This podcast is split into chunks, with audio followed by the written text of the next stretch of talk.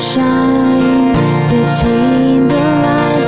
If you would let yourself go, find some place you know you can use your words, use your hands. You can change the world. Just pretend, express yourself, take a chance, and you'll see who you'll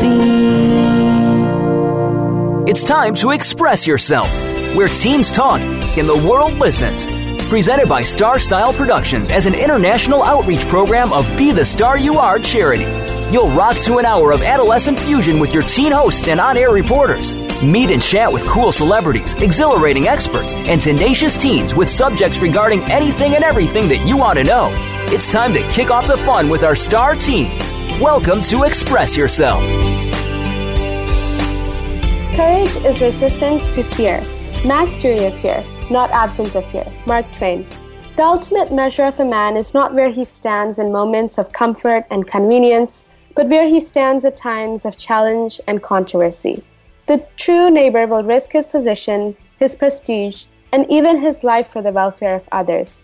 In dangerous valleys and hazardous pathways, he will lift some bruised and beaten brother to a higher and more noble life. Martin Luther King. Hello and welcome to Express Yourself.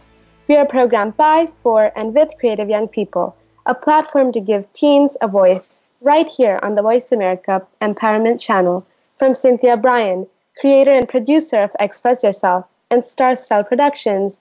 We bring this program to the airwaves as an outreach service of the Be the Star You Are charity, a top nonprofit honored by GuideStar and great nonprofits. Before we get into today's show, Be the Star You Are's awesome volunteers and I want you to urge to check out our website at btsya.org. Go to the events tab to find exciting events we have coming up and also visit us at expressyourselfteenradio.com to check out past editions of our show. I'm Siri Phaneendra, and today's Express Yourself show revolves around the gift of courage. And I'm Kenneth Jeon. For this first segment, we'll be reading a chapter from our brand new anthology entitled Be the Star You Are Millennials to Boomers, celebrating gifts of positive voices in a changing digital world, and one chapter from Be the Star You Are's first book, Be the Star You Are 99 Gifts for Loving, Living, uh, Laughing, and Learning to Make a Difference. Both chapters revolve around the importance of courage and will act as inspiration for today's show. Uh, first, we will be reading a chapter by Afsana Rahman, who was a Be the Star You Are teen volunteer at the time of writing this. And without further ado, here is our first chapter. In 1875, while William Ernest Henley was hospitalized, he wrote the poem Invictus that later inspired Nelson Mandela to persevere through 27 years of imprisonment on Robben Island. Invictus is Latin for undefeated. I am the master of my fate, I am the captain of my soul. To harness such strength and char- character is not an easy challenge. To overcome adversity, we must command courage. When I was in middle school, I had to prepare a speech for history class about the devastating effects of radiation from the atomic bombing in 1945. I was reading my first sentence aloud, but couldn't continue because the class was so noisy. The teacher scolded my classmates, but her instructions for silence weren't enough. To my dismay, the student creating the biggest disruption was someone with whom I thought I was on good terms. We weren't close, but we joked around and engaged in light-hearted conversations. We had mutual friends and we saw each other frequently. I approached her and politely asked her to listen to my speech. Embarrassed to be called out, she looked down and muttered, Ugh, whatever, you terrorist. I was shocked, hurt. I never thought she would view me this way, let alone express such hateful sentiments aloud. I was conflicted. In that brief moment, I had a choice. I could ignore her and continue with my speech, or I could confront her. I wanted to confront her, but I was fearful. I was afraid that the result of approaching her would create a bigger problem, escalating the situation to disciplinary involvement from the administrators. I didn't want the discomfort of having to defend my actions. I didn't know if defending myself was worth it. I was afraid that I would be labeled a snitch. I didn't want to weaken my other friendships or make myself more vulnerable to ridicule. However, I was tired of being defined by such impotence. I was tired of being labeled for being myself. Uh, why did she call me a terrorist? Was it because I wear a scarf around my head? Was it because my skin is brown? Was it because I'm Muslim? Was it because of my foreign ethnicity? Was it all those reasons or simply because I am different? Whatever was the reasoning behind her cruel labeling, I knew that I did not deserve this treatment. I didn't I needed to improve to I needed to prove to her that no one deserves discrimination because of skin color, religious beliefs, or country of origin. I needed to prove myself and others like me that we have the ability to be brave and resolute. I wanted someone to defend me, to stand up for me, to be my protector, and to shout, No, you cannot say such a thing. That day, I became that person. A little courage was taken, was all I took. I confronted her. She didn't deny it, but she didn't care either. Even after she had to write an apology letter to me, her response didn't matter to me. What was important was that I stood up for myself, for all of us who may be labeled different. Her insults were not faced with silence, nor an acknowledgement that her false accusations could hold a trace of truth. She did not defeat me. The reality of who I am and what I stand for deserves to be told by me. My voice merits being heard. Having courage opens opportunities, new doors, and perhaps even a new world. Acquiring courage is not a comfortable task. It involves taking risks and dealing with the consequences. It involves stepping out of your comfort zone into new, uncharted territory. The main obstacle you must face within yourself amidst all of the struggles is fear. Fear can be immobilizing, but remember what Franklin D. Roosevelt beautifully said in his inaugural address the only thing we have to fear is fear itself. Once you conquer this emotion, you will be unstoppable. A few months later, my math teacher told me that while having a conversation with that prejudiced student, without even mentioning the incident to her, the girl confided that she felt remorse. She knew in her heart that what she said was wrong. I often wonder if I hadn't spoken up, hadn't defended myself, would she have regretted calling me a terrorist? I don't know the answer to that rhetorical question, what I do know is that from mustering a sliver of courage, I showed everyone in that classroom who I was. I showed her that I am brave and proud, and more importantly, I proved to myself that I am fearless. Unfortunately, there have been many similar incidents throughout my young life in which I have faced racism, prejudice, and discrimination because of my ethnicity, my religion, my wardrobe, the way I look, and the list goes on. What I have learned from each of these hateful experiences is that cowardice is not empowering. By having courage, confidence, and acceptance, we can stand up for ourselves with dignity while being true to our values. Nora Ephron wrote, Above all, be the heroine of your life, not the victim. Life is filled with challenges. Take the opportunity to don a cape and leap over the cliff. It's okay to be scared. With courage, you'll fly. And now for the gift of courage. It was 1961. America was in the middle of the Cuban Missile Crisis. World War III seemed hours away, and we prayed that President Kennedy would find a way to save the nation. My grammar school was located 20 miles from a major California military base, which we were assured would be a target for Russian bombs. The school held daily air raid drills while US jets roared overhead. For months on end, we were all terrified. The school had an evacuation plan. When war broke out, students would be loaded on school buses and driven to the small town of Chico, several hours away in Northern California. Parents received a letter explaining that they would be reunited with their children after the danger had passed. My parents' immediate response was, No, our children will not ride a bus to disaster. They reasoned that the roads would be jammed and a big yellow bus would be an easy target. From our vantage point today, this may all seem rather naive.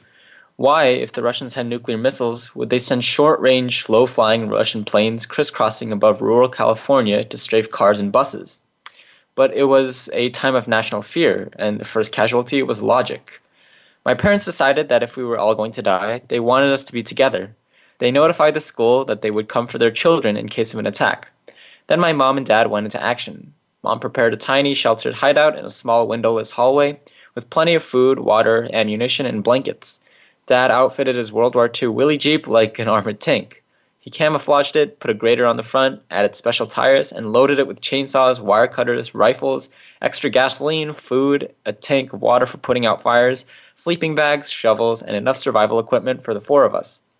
His plan was to reach us by driving 15 miles overland, going through the hills and creeks, avoiding the roads. He would cut wires, knock over fences, and destroy anything that got in the way of rescuing his two daughters. Dad mapped out his route and walked the land to make sure it was feasible. We had rehearsals and drills. We camped out in the hallway hideout several nights to make sure we could fit.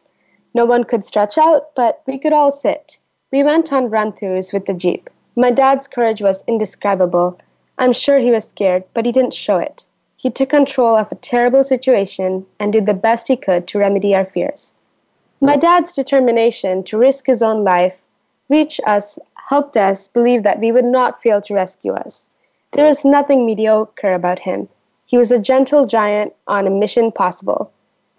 I can still hear him giving us our evacuation instructions, making sure we would run to the safety of our hiding place at the school co- convent as we awaited his arrival. Even as I write this today, I'm choked with tears. We were the only kids in our school whose parents had devised a separate rescue plan. We had a secret meeting place at the school convent, and we knew with certainty that our father would take care of us. Dad was always our protector, our hero. We felt completely safe in his presence.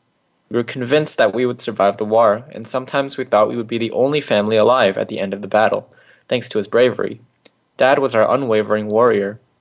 Fortunately for the entire world, the Cuban Missile Crisis was resolved, but the courage, boldness, and love that Mom and Dad expressed for us during those terrible days are part of our hearts and souls.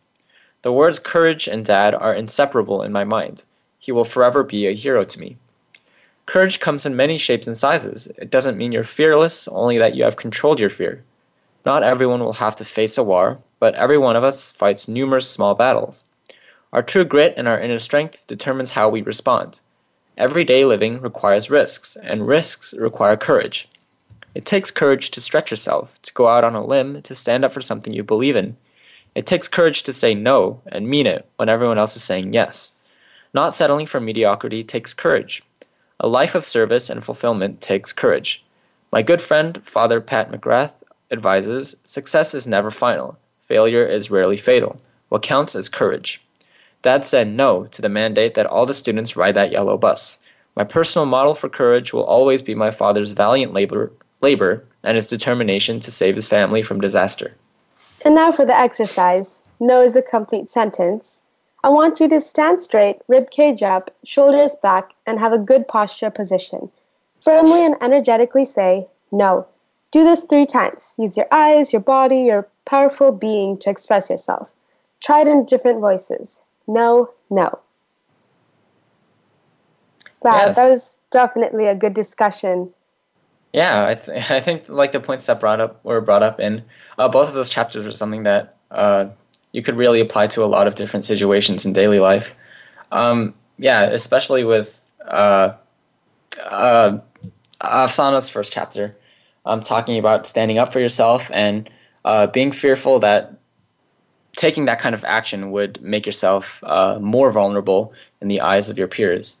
Um, yeah, that, I think that's something that a lot of kids have to go through um, even in small different interactions um, throughout their lives. Like if a comment or something hurts you, um, it's you shouldn't be scared to stand up and draw the line and say, "Oh, I'm not really comfortable with something like that," and actually let other people know how you feel instead of trying to be so worried about how other people will judge you. Yes, definitely. And I remember in my history classes, we learned a lot about the civil rights movement, and it was rare for people to be courageous. And we had people like Martin Luther King and Rosa Parks who stood up for themselves. And I look to them as role models because they were so brave to stand up for their rights. And I think schools are doing a fantastic job, you know, teaching history. And history is super important because you learn the actions of courageous people and you know hopefully you take that and you uh, take the initiative to use it in your own life and Yeah. i found a super interesting fact today and it's called the five second rule and basically it says that if you have a desire or wish to do something you must physically move in five seconds or your brain will interfere and say do not do it so if you want to go and talk to your teacher about something you saw then you have to physically move in five seconds, or your brain and your mind, they'll all say, do not do it. So, five seconds, guys. That's wow. Okay, is that really a thing? Wow. I I guess I can kind of understand. Yeah. Um, I think that's kind of something I've been doing subconsciously now that you've actually put it into words. Um, yeah, trying to overcome self judgment and just being scared of oh all these different possibilities that might get in your way. Uh, yeah, I think not to say that someone should act recklessly, but you know, taking that step and trying to just not concern yourself with all those different possibilities that might go wrong. Um, it's yeah, it's a good idea to just take that leap and not have to be so burdened with um, your different worries. Yes, courage is sometimes hard to, you know, incorporate in your life, but sometimes you just have to remember that fear is just chemicals. They're just these neurotransmitters in your brain, and it's nothing. And I think it was Nelson Mandela, but someone said that, you know, the actual fear is fear itself, is not anything that you think it is. And as we will talk about in our next segments, you know, meditation or taking deep breaths, they're very important so that you can incorporate courage in your life. Mm-hmm. Yeah. So I'd like to thank Afsana and Cynthia for contributing her ex- uh, their excellent chapters for courage. Uh, I think it definitely provided for some interesting discussion on today's theme, and I think it's a great opener for our show. Uh, we are out of time for this first segment, but audience, be sure to support our show and these amazing segments by donating to the Be the Star You Are 501c3 literacy charity that brings you this program. Uh, Be the Star You Are desperately needs your donations to help us help those in distress by providing books and other resources. Operation Wildfire Disaster Relief Fund is an ongoing outreach program to help survivors of natural disasters. We need donations to help ship much appreciated books to victims. Please donate today at www.bethestaryouare.org. You can even donate through PayPal Giving Fund with no additional fees. I'm Kenneth Jeon. And I'm Siri Phaneendra, and you've been listening to today's Gift of Courage themed edition of Express Yourself Teen Radio, brought to you as an outreach service of the Be the Star You Are charity. Make sure to watch Be the Star You Are's fun and informative videos at youtube.com slash Be the Star You Are. Be sure to also pick up our new anthology, Be the Star You Are, Millennials to Boomers, celebrating gifts of positive voices in a changing digital world at cynthiabryan.com slash online dash store and also make sure to stick around as we continue our wonderful show on the gift of courage. Find out what's happening on the Voice America Talk Radio Network by keeping up with us on Twitter. You can find us at Voice America TRN. Are you a teen interested in becoming a radio personality? The Positive Message Outreach Program of Be the Star You Are charity trains dedicated young people to be reporters and hosts on Express Yourself Teen Radio. Visit expressyourselfteenradio.com for information. That's expressyourselfteenradio.com. Don't forget to tune in to Express Yourself Tuesdays at noon Pacific Time, 3 p.m. Eastern Time on Voice America Kids, where teens talk and the world listens. The Voice America Live Events channel is here now to showcase your corporate, individual, or organization's live event. Visit voiceamerica.com forward slash live events to see all of our past live events and find out more. Whether it's a multi day conference, special speaker, or single day event, we've got everything to make your event a success. We can do a few hours or a few days. For more information about taking your event to the next level, call Jeff Spinard at 480 294 6417 or email info at voiceamerica.com. Again, that's Jeff Spinard at 480 294 6417 or send us an email to info at voiceamerica.com. Voice America is where you are and where you want to be. Join us around the globe as we broadcast live from some of the most interesting events available. Don't forget to view all our live events, including on demand access to past events that you may have missed by visiting voiceamerica.com forward slash live events. You can like and comment on the Voice America Empowerment Channel Facebook page. This is the place to get and share advice from some of the best leaders on the planet. Get started today by searching for Voice America Empowerment or click the like button under the player today.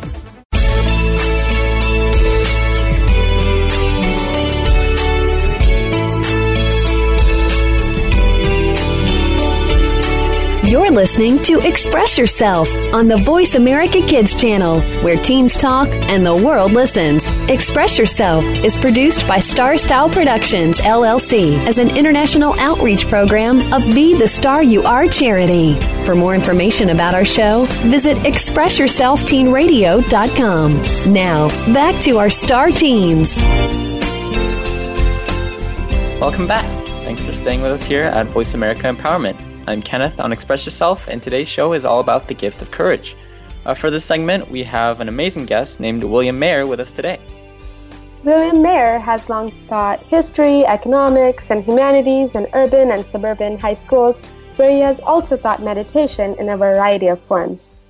He has worked with fellow educators in workshops and professional development courses, is the author of two published middle reader novels, and is currently working to augment his MA in education from Harvard with a PhD from NYU. And with that, we welcome William onto the show. Hello. Thank you so much. I'm so excited to be here. Hi. Uh, is Yeah. it okay if we call you Bill for the show? That'd be great. Thanks. All Right, right, awesome. let's get started. So, you have practiced the art of meditation for over 26 years, and I'm amazed by that. And what is your story of how you got introduced to meditation? Were you exposed through a course or a book? Yeah, when I was probably in middle school, um, my uncle got wind that I was interested in the practice.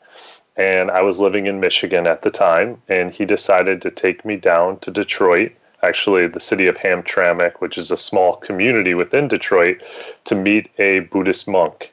And I can still, and I, and I mentioned this in the book, I can still remember that first conversation with Zanbo and not necessarily the words, but the feelings that he instilled in me, and just his sense of being totally and completely present to the whole conversation.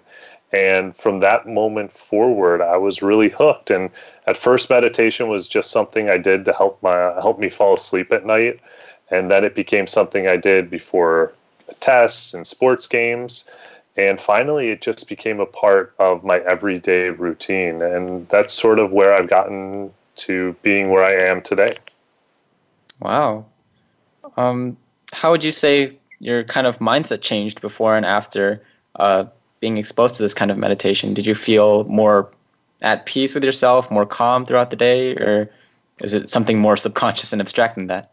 I- think it's a little bit of both. And in fact, if I don't meditate for a few days, the feedback is so quick, I can start to see myself sort of dropping back into old ways. But I think what meditation offers me, just as a, as a human being, but also as a teacher, is just greater clarity and greater clarity with my own thoughts, my own intuition. And over the course of the day, things seem to just fall into place in an effortlessness that doesn't always exist when I don't meditate. And I think probably one of the reasons for that is when I'm not meditating, I'm generally rushing. I'm really focused on just like doing, doing, doing, and I and I lose just a deeper flow that I think exists when we start to find stillness, we start to find a little peace, and we start to slow down. Yes, I can I can definitely relate to these emotions because I also felt this like huge transition from before and after I started meditating. And it took me I think 2-3 months to actually get in the mode and to actually just block all of your thoughts. And I was wondering how long did it take you to actually start meditating and completely let all of your thoughts go? I, I, I still struggle with that today. And for me, i- in meditation, it's not always about um, just blocking those thoughts, but a deeper awareness of them. And I like that metaphor of sort of the waterfall sort of f- flowing over me, and I watch my thoughts like a waterfall. And what I what meditation allows me to do is is disconnect from those thoughts and be more objective with them, not personalize them. And I think also it's not just thinking, but my emotions. And for me, meditation is a way uh, not just to to clear my mind, but to really drop into my heart and see what I'm feeling and hold what I'm feeling, good or bad. And in many ways, that allows me to move through those feelings when I often am not able to do that. They resurface in very unproductive ways in the course of my life, my relationships, and even my work. Oh, yeah, and you are a teacher, so um, yeah, you have students. Um, do you find it easy for yourself to kind of uh, translate these feelings into words for your students? Do you find that your students kind of understand these, um, like this state of being, well? Yes, absolutely. And, and I mentioned this in the book, but I really find that while students are a tough audience when it comes to meditation, if it's something tangible and if they can get something out of it, you know, adolescents, teenagers, they can drop into meditation in ways that adults can't. And I think what meditation also allows me to do is be more in touch with my own feelings, my own emotions, and to be a more authentic version of myself with my students. And in the classroom, and I teach 9th, 11th, 12th graders this year. I've, i teach basically all high school grades, but but I find it is so important to be connected to the way I'm feeling, and that in, in many ways resonates with the students and they are able to connect with the way they're feeling. And then the classroom becomes a space that honors feelings, not just a place that ignores it. And and when we can honor those feelings and those expressions of ourselves, it just deepens the whole curriculum in ways that I think doesn't exist in a classroom that's just completely focused on content. That's very true. I wish I had meditation electives offered at my high school, but that's why I have to try making time, you know, apart from school. And I love how you have taken the initiative to spread meditation to school students, um, whether it's through an assembly and on your website, I saw a few pictures.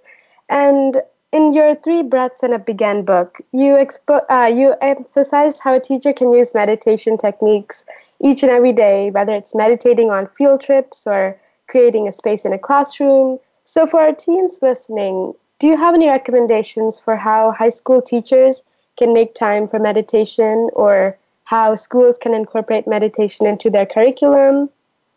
Yeah, those are those are great questions.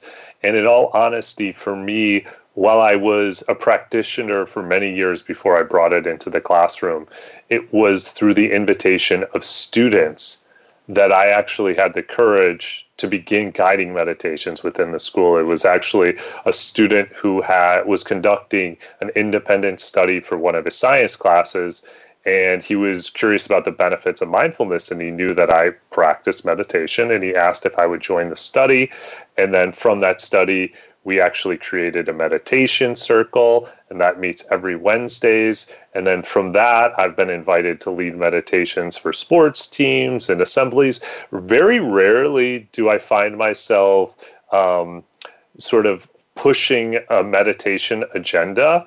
And I think in that regard, students should recognize the power that they actually possess.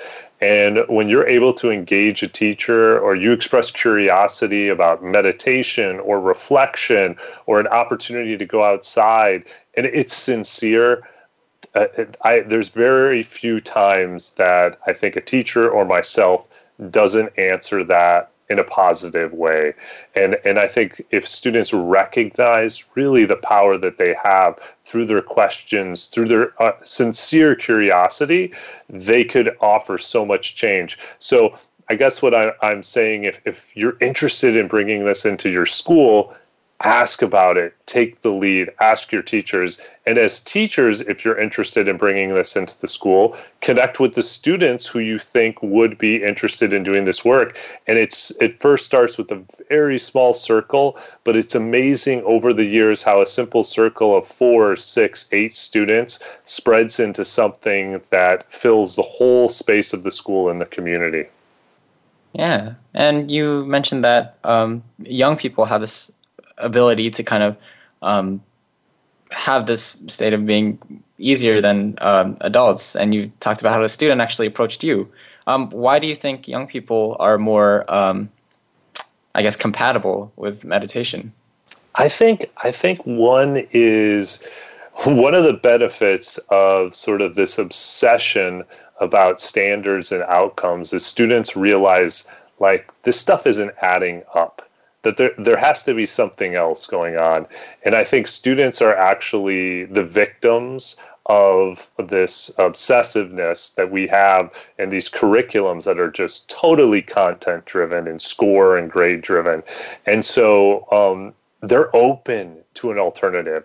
And, and i have found that in my own in the life of my own students uh, particularly with the stresses that they're dealing with the anxieties that they're dealing with. And so for them they come with with a real hunger and desire to to fully embrace this. Where adults are often hesitant. There's more layers uh, of I don't know false identity, I guess, and it takes longer for them to get to those places or connect to their heart or their emotions in ways that students can. And I think that is a real benefit. The earlier the intervention, the more powerful it is. And when I think about my own life, it really started at that transition at the, the end of middle school, the beginning of high school. And it became uh, a compass that has served me in so many ways, expected and unexpected. And I think for students to have a tool like this or, or, any reflective practice, it doesn't necessarily have to be meditation. It could even be journaling or just going for walks in, nature. But any way in which you can connect to yourself or find moments to connect to yourself, you will be uh, surprised and empowered by how transformative that is. Yeah, that's that's definitely true. And I also it's a coincidence that I started taking walks around my neighborhood and connecting to nature. And that made me laugh when you said, you know, whether you connect through nature or through meditation, it's really about finding your true self. And totally, totally. I had a question. So whenever I meditate, I, I try sitting in a quiet space, whether it's in the backyard with the birds chirping or whether it's in my room. And I wanted to ask you, what's the most unusual place you have led a group of students in meditation and why did you pick that place? Um, one of the most unusual is I, I actually had led a, a group of students um, on a trip, and we were we had gone first to Paris, and then we left Paris and went to London, and we had the opportunity to take a couple days outside of London and visit Stonehenge and also the town of Glastonbury. And for for those of you who aren't familiar with Glastonbury, or if you're not familiar with it, it's actually sort of connected to this mythical Avalon. And in the center of Glastonbury is this huge hill called the Tor, and some people see it as a three-dimensional labyrinth. And the students, we, we hiked up to the top of it together, myself and the other co leader, and uh, the 18 students. And it was actually, again, on their invitation, they said, Mr. Meyer, let's do a meditation up here. That we they laid down and I guided them in a meditation at the top of this Tor And it was just a surreal experience because kind of building on what you just mentioned, we were connecting to nature and at the same time connecting to ourselves. And I do, as a historian and a history teacher, I do believe space really has power and if even as simple as when you're building your own personal meditation practice be very intentional about the space you're creating and where you're creating it. And as time goes on it's almost effortless when you walk into that space or that corner of your room. It's like you're just your body knows what to do and so does your mind and it begins to meditate. And i think there are spaces on this planet that also have the capacity to drop us into deeper states. And when we're in those spaces, it's even a, a stronger resonance and, and, we can go even deeper with our meditation. So uh, that was a really, really cool place to meditate. And it was it was totally driven by the students, and, and I just felt privileged to be a part of it. Wow, yeah. Wait. Um. So, yeah. Um. Talking about these different locations, uh, yeah, it's really interesting. Um, so are you saying they're kind of like designated, uh, I guess, spiritual entry points located around the earth, or do you kind of develop these own spots for your personal uh, meditation sessions, like the corner of your room or something, or yeah, or is it just a combination of both? Oh, absolutely. It is both. So I think, like, on a very small scale, when you set that corner of your room for meditation or reflection, through almost the repetitive imprint of your meditations, you, I think, you kind of energetically shift that space. I, I personally believe my classroom, because I've, I've guided and been a part of so many meditations in it, has a different energy than other classrooms. And probably most students this resonates with because you walk into a classroom and you can almost feel a different energy, a shift if you're if you're sort of open to that, uh, based on the teacher or the energy and emotions. But on a larger scale, I really believe that's true of the planet, and I think indigenous communities and cultures were far more attuned with those spaces and those places, and um, when we're drawn to them whether it's uh, you know the Giza Plateau or it's some of the spots, the locations of the Gothic cathedrals in northern France, or it's some of these pilgrimage paths uh, through Tibet and India. there there's something that it's like it's conducive and supports the work in a very deep and powerful way. Wow, maybe I can use that as an excuse to go traveling for my parents. You know, that's what that's what I do. yeah, so we kind of touched based on spirituality a little bit, and I wanted to ask you, how do you respond to people who say that meditation is something that has to do with religion or that it's a religious practice? Yeah, I think I think that's a, a, reality. I mean, I think actually, if you look, and it's not just a single religion, um, and it, it, I think these contemplative traditions span the globe, and they're Eastern, they're Western. But the reality to me is, it's beyond religion. I think there's just a innate human desire to connect with oneself but at the same time, through connecting to ourselves, connecting to something bigger. And my response to um, people and adults and parents and kids who ask me these questions is, you know, would in our ways, in what we're doing as meditators, we're not looking for a specific religious deity that we're connecting to. What I'm hoping students get out of the experience is a deeper connection to themselves and each other in the class. And that itself is very empowering. And rarely do I get pushback to that an answer like that. Mm-hmm. And um, talking about finding personal connections, uh, do you find that students uh, kind of reach this connection in a variety of ways, or do you think that, or do you find that students' experiences are mostly similar in how they feel and how they think, or do you think, or do you find that like their experiences really vary across um, some kind of spectrum on whether what emotions go through their uh, mind, I guess. Yeah, and, and again, I would say all of the above. I think when I lead meditations, at the end of all my meditations, I always make space for students to share their experiences.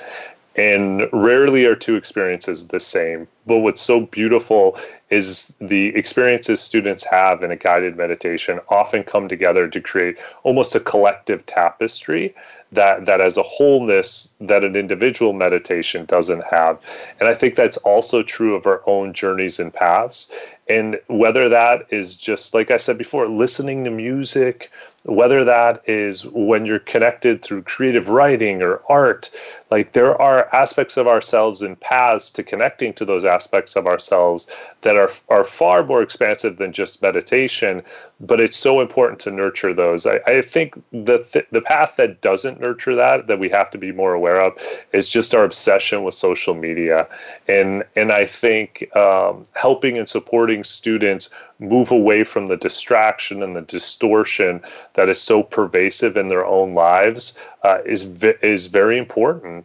And it's not just about wellness; it's about wholeness. And I think meditation offers that, but so many other things do as well. I wanted to ask you a question because I find this super interesting how you incorporate meditation in your classroom. And do students find the energy in your classroom different from other classrooms that do not practice meditation? Is there like an environment that's different when you meditate? Um, I probably couldn't have answered that question very well. It, w- it would have been based on assumption mm. until about a week ago. Uh, we were doing some final reflections for a humanities course that I teach for primarily like 11th to 12th grade students. And several students remarked in the reflections as we sat there that they noted when they left our class and went to, after meditation and went to other class, their friends noticed that they were different that there was like a, a, a sort of a, a, stillness or they said a chillness um, that didn't exist amongst the rest of the class. And I think that speaks to the power of the practice in shifting the energy in an individual, but the whole room. And it's hard to tangibly quantify how that happens, but I think those anecdotal pieces and examples really speak to something that's different. I notice that myself when I practice or don't practice in the course of my day, and I think so do the students in the classroom. Mm-hmm. Unfortunately, we are out of time for this segment, but thank you so much, Bill. You know, I this really relates to me, and I think I've learned so much um, make sure to stick around, listeners, though, as we'll be continuing the gift of courage on the next segment. Be sure to check out Bill Meyer's Three Breaths and Begin, or find more insight and information about the art of meditation on his website, www.billpmeyer.com. I'm Siri Phaneendra. And I'm Kenneth Jeon. Remember to pick up a copy of our newest anthology. Uh, the book is called Be the Star You Are Millennials to Boomers Celebrating Gifts of Positive Voices uh, in a Changing Digital World, which you can find on cynthiabrian.com slash store, Amazon, and other book retailers. Visit www.bethestaryouare.org for more information about our Express Yourself and Be the Star You Are. Make sure to keep listening as our show on the gift of courage continues. Find out what's happening on the Voice America Talk Radio Network by keeping up with us on Twitter. You can find us at Voice America TRN. Are you a teen interested in becoming a radio personality? The Positive Message Outreach Program of Be the Star You Are charity trains dedicated young people to be reporters and hosts on Express Yourself Teen Radio. Visit expressyourselfteenradio.com for information. That's expressyourselfteenradio.com. Don't forget to tune in to Express Yourself Tuesdays at noon Pacific Time, 3 p.m. Eastern Time on Voice America Kids, where teens talk and the world listens. The Voice America Live Events channel is here now to showcase your corporate, individual, or organization's live event. Visit voiceamerica.com forward slash live events to see all of our past live events and find out more. Whether it's a multi day conference, special speaker, or single day event, we've got everything to make your event a success. We can do a few hours or a few days. For more information about taking your event to the next level, call Jeff Spinard at 480 294 6417 or email info at voiceamerica.com. Again, that's Jeff Spinard at 480 294 6417 or send us an email to info at voiceamerica.com. Voice America is where you are and where you want to be. Join us around the globe as we broadcast live from some of the most interesting events available. Don't forget to view all our live events, including on demand access to past events that you may have missed by visiting voiceamerica.com forward slash live events. You can like and comment on the Voice America Empowerment Channel Facebook page. This is the place to get and share advice from some of the best leaders on the planet. Get started today by searching for Voice America Empowerment or click the like button under the player today.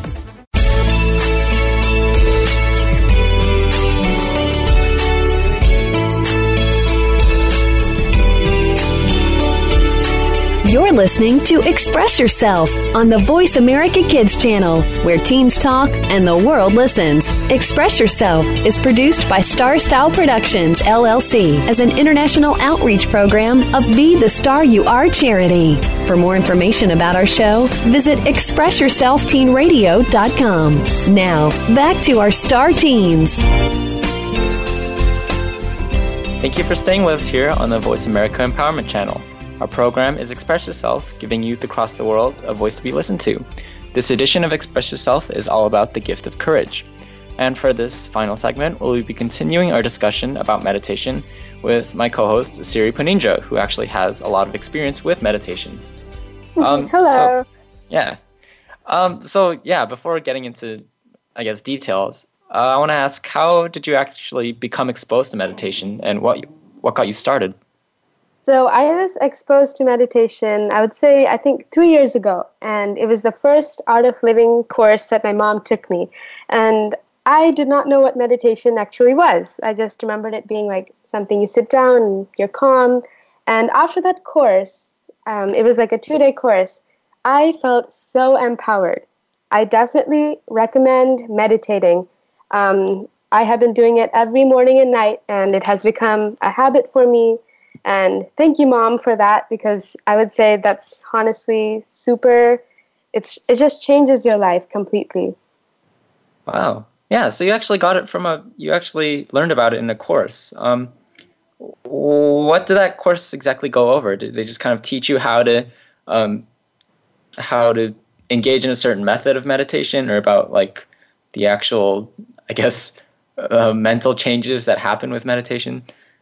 So that course, it just got my feet wet into meditation. But when I actually started learning the methods, that came from another course. And this course was from Sadhguru. I'm not sure if you have heard of him.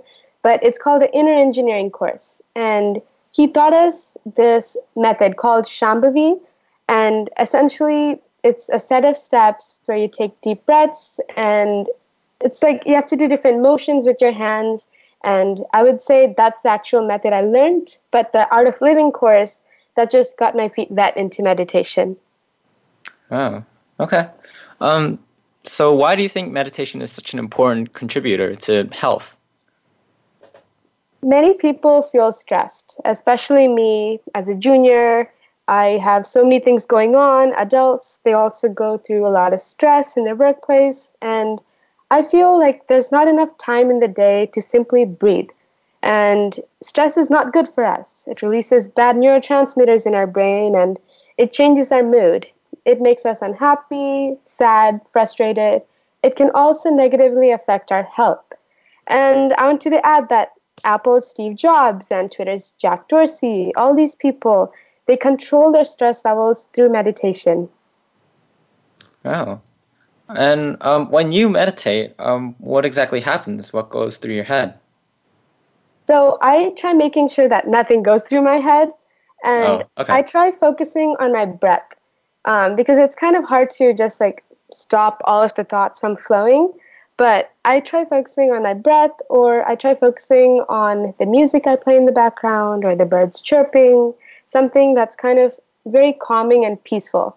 Because there are a lot of things that run through my mind, and it's very important that you focus on something, whether it's your breath, or some music, or the birds chirping. It's just all about focus. And um, how would you exactly define meditation? Because you er, er, earlier in the segment uh, with our guest, you also mentioned how about how you like go on walks throughout your uh, town and you know experience out, the outdoors and nature like that. Uh, would you consider something like that meditation, or would you um, define you know when you kind of focus on your breathing, those kind of sessions more as a meditation session? I think meditation personally is focus. Whether you do it, whether it's like journaling or walking around your neighborhood, I, I personally think that meditation is anything where you focus your mind on something, and something could be that mantra or it could be music. And I personally think it just turns one's attention away from distracting thoughts and it just focuses on the present moment. Um, have you ever found trouble motivating yourself to meditate? When I first started meditation, it was kind of hard to make me sit in one spot for 30 minutes. Um, it definitely takes practice and it can be, you know, a little hard, but after um, doing sessions with my mom, I realized that I'm getting motivation from myself.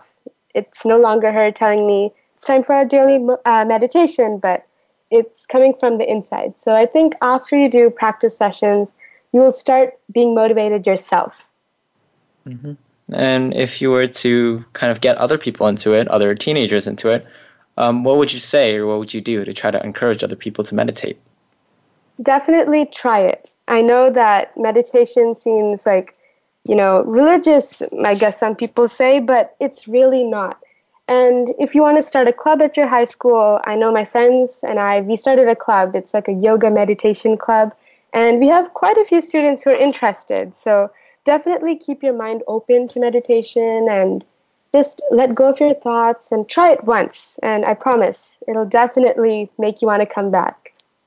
Oh, yeah. And speaking of clubs and um, gatherings and things like that, yeah, um, I've heard a lot of people. I've heard of a lot of people like getting together to meditate. Um, do you think it's easier, or there's some added benefit to med- meditating with other people as opposed to just doing it alone? I personally find meditating with other people it has some advantages. So when I went to the inner engineering course, there were 1000 to 2000 people in one room. It was this humongous room and everyone was meditating and I could feel the room environment change. Like all of the vibrations of everyone meditating together. It just it just made the room super positive and it depends on yourself. You know, do you meditate better when you're alone, when it's quiet, when you can just breathe? Or do you meditate with a positive vibration in the room? I feel it's like a personal choice, but I find meditating with others super good. Um, how do you work meditation into your schedule? Do you do it every day? Um, how long do you do it if you do every day? I do it for about 30 minutes every day. Um, now that it's summertime and I have more time on my hands, I, I do it for an hour or so. I, I actually don't put a timer, so I cannot give you the actual stats, but I do meditation as long as I feel like doing it. And it's usually, I guess, 45 minutes, but it definitely does not come easy. I remember at the beginning stages, I would have to push meditation into the end of the day, and, you know, it was kind of hard for me to incorporate that into my schedule, especially because high school is super stressful. But I would say once you start meditating, meditation will come to you. You will start incorporating it, whether it's in the morning or in the night. And I find meditation to be super good in the morning because it just sets your day on the right foot and it's just personal choice. But then you should do it. Oh, okay. Um, do you do it for as long as possible? Um, like when your schedule allows it, or do you just kind of feel, uh, do you just kind of feel some kind of like presence or something when you feel like you've finished? I feel it's it's quality over quantity. So mm, I feel I feel like 30 minutes should be sufficient sufficient, but it's all about like relaxing. Once you come to this point where you feel like you have let go of everything, I think you should stop there, slowly rub your hands and then open your eyes and I think it's personal choice, you know, if you want to do it for 30 minutes or so, but it's all about finding that point where you're completely relaxed. Yeah, and you talked about um, how it was kind of a struggle at the start. Um, how do you suggest that people get into it? Uh, do they start out with like five minutes or something? Or do you think people should just go straight in with 30 minutes? Definitely start with five minutes or even three minutes. You know, keep on increasing gradually and it's just it becomes a process you know even 15 minutes every single day in our 24 hour day it has its benefits and we realize that our minds have become more peaceful and we will experience true happiness and not happiness like watching a favorite tv show or something. You know it's it's all about finding that true happiness. Mm-hmm. um, did you do you think you saw any like tangible results um, that actually tangible advantages or i guess positive results that happened in your life as a result of meditation well I, i'm able to focus my mind on something so i'm not sure if it's a placebo effect but i'm sure that meditation it helps me increase my test scores because oh. whenever you're stressed your mind it just goes all over the place and even doing like a few deep breaths before taking an examination or something that will really calm your mind and you will be able to focus and complete all of the test answers. Yeah. Um, yeah. Uh, did you do you think it's been like a huge factor that's really changed your life a lot or is it something that's kind of subconsciously threaded your threaded its way through how you've changed your behavior, I guess? Yeah, yeah, I think meditation has played a huge huge factor um, not only meditation, but walking, writing down. I noticed that recently I've started writing down something on my agenda. And it's not a journal, it's actually my schedule, but I start writing things down. And I think it's all about, you know, finding happiness and whether it's sitting in a comfortable posture, but it's all about losing control of our mind and just relaxing. Wow. Okay. Yeah. It's been great discussing the theme of uh, courage with you on our show today. And I really learned a lot about meditation from your segment and, of course, our guest from earlier. Yeah, someone who's pretty inexperienced in this kind of thing. This has been really interesting, and yeah, I'm excited to kind of look into it more. Um, as always, we give our thanks to Star Style Productions, uh, Cynthia Brian, Be the Star You Are, and our Voice America Empowerment uh, crew, especially our voice engineer, Josh. Uh, thanks to our guests and reporters from across the world, and thank you to you, our listeners, for making us a top rated program. You have been listening to Express Yourself, an on air global community where teens talk and the world listens. For info on our creative community, charity efforts, and outreach programs, go to our main site at www.bethestaryouare.org. Speak up, speak out, and be courageous. Thanks for joining us this week on Express Yourself, produced by Star Style Productions LLC as an international outreach program of Be the Star You Are charity. For more information about our show, be sure to visit expressyourselfteenradio.com. Please join us again next Tuesday at noon Pacific Time, 3 p.m. Eastern, when teens talk and the world listens on the Voice America Kids channel. Until then, remember to express yourself. Stars could shine between you would let yourself.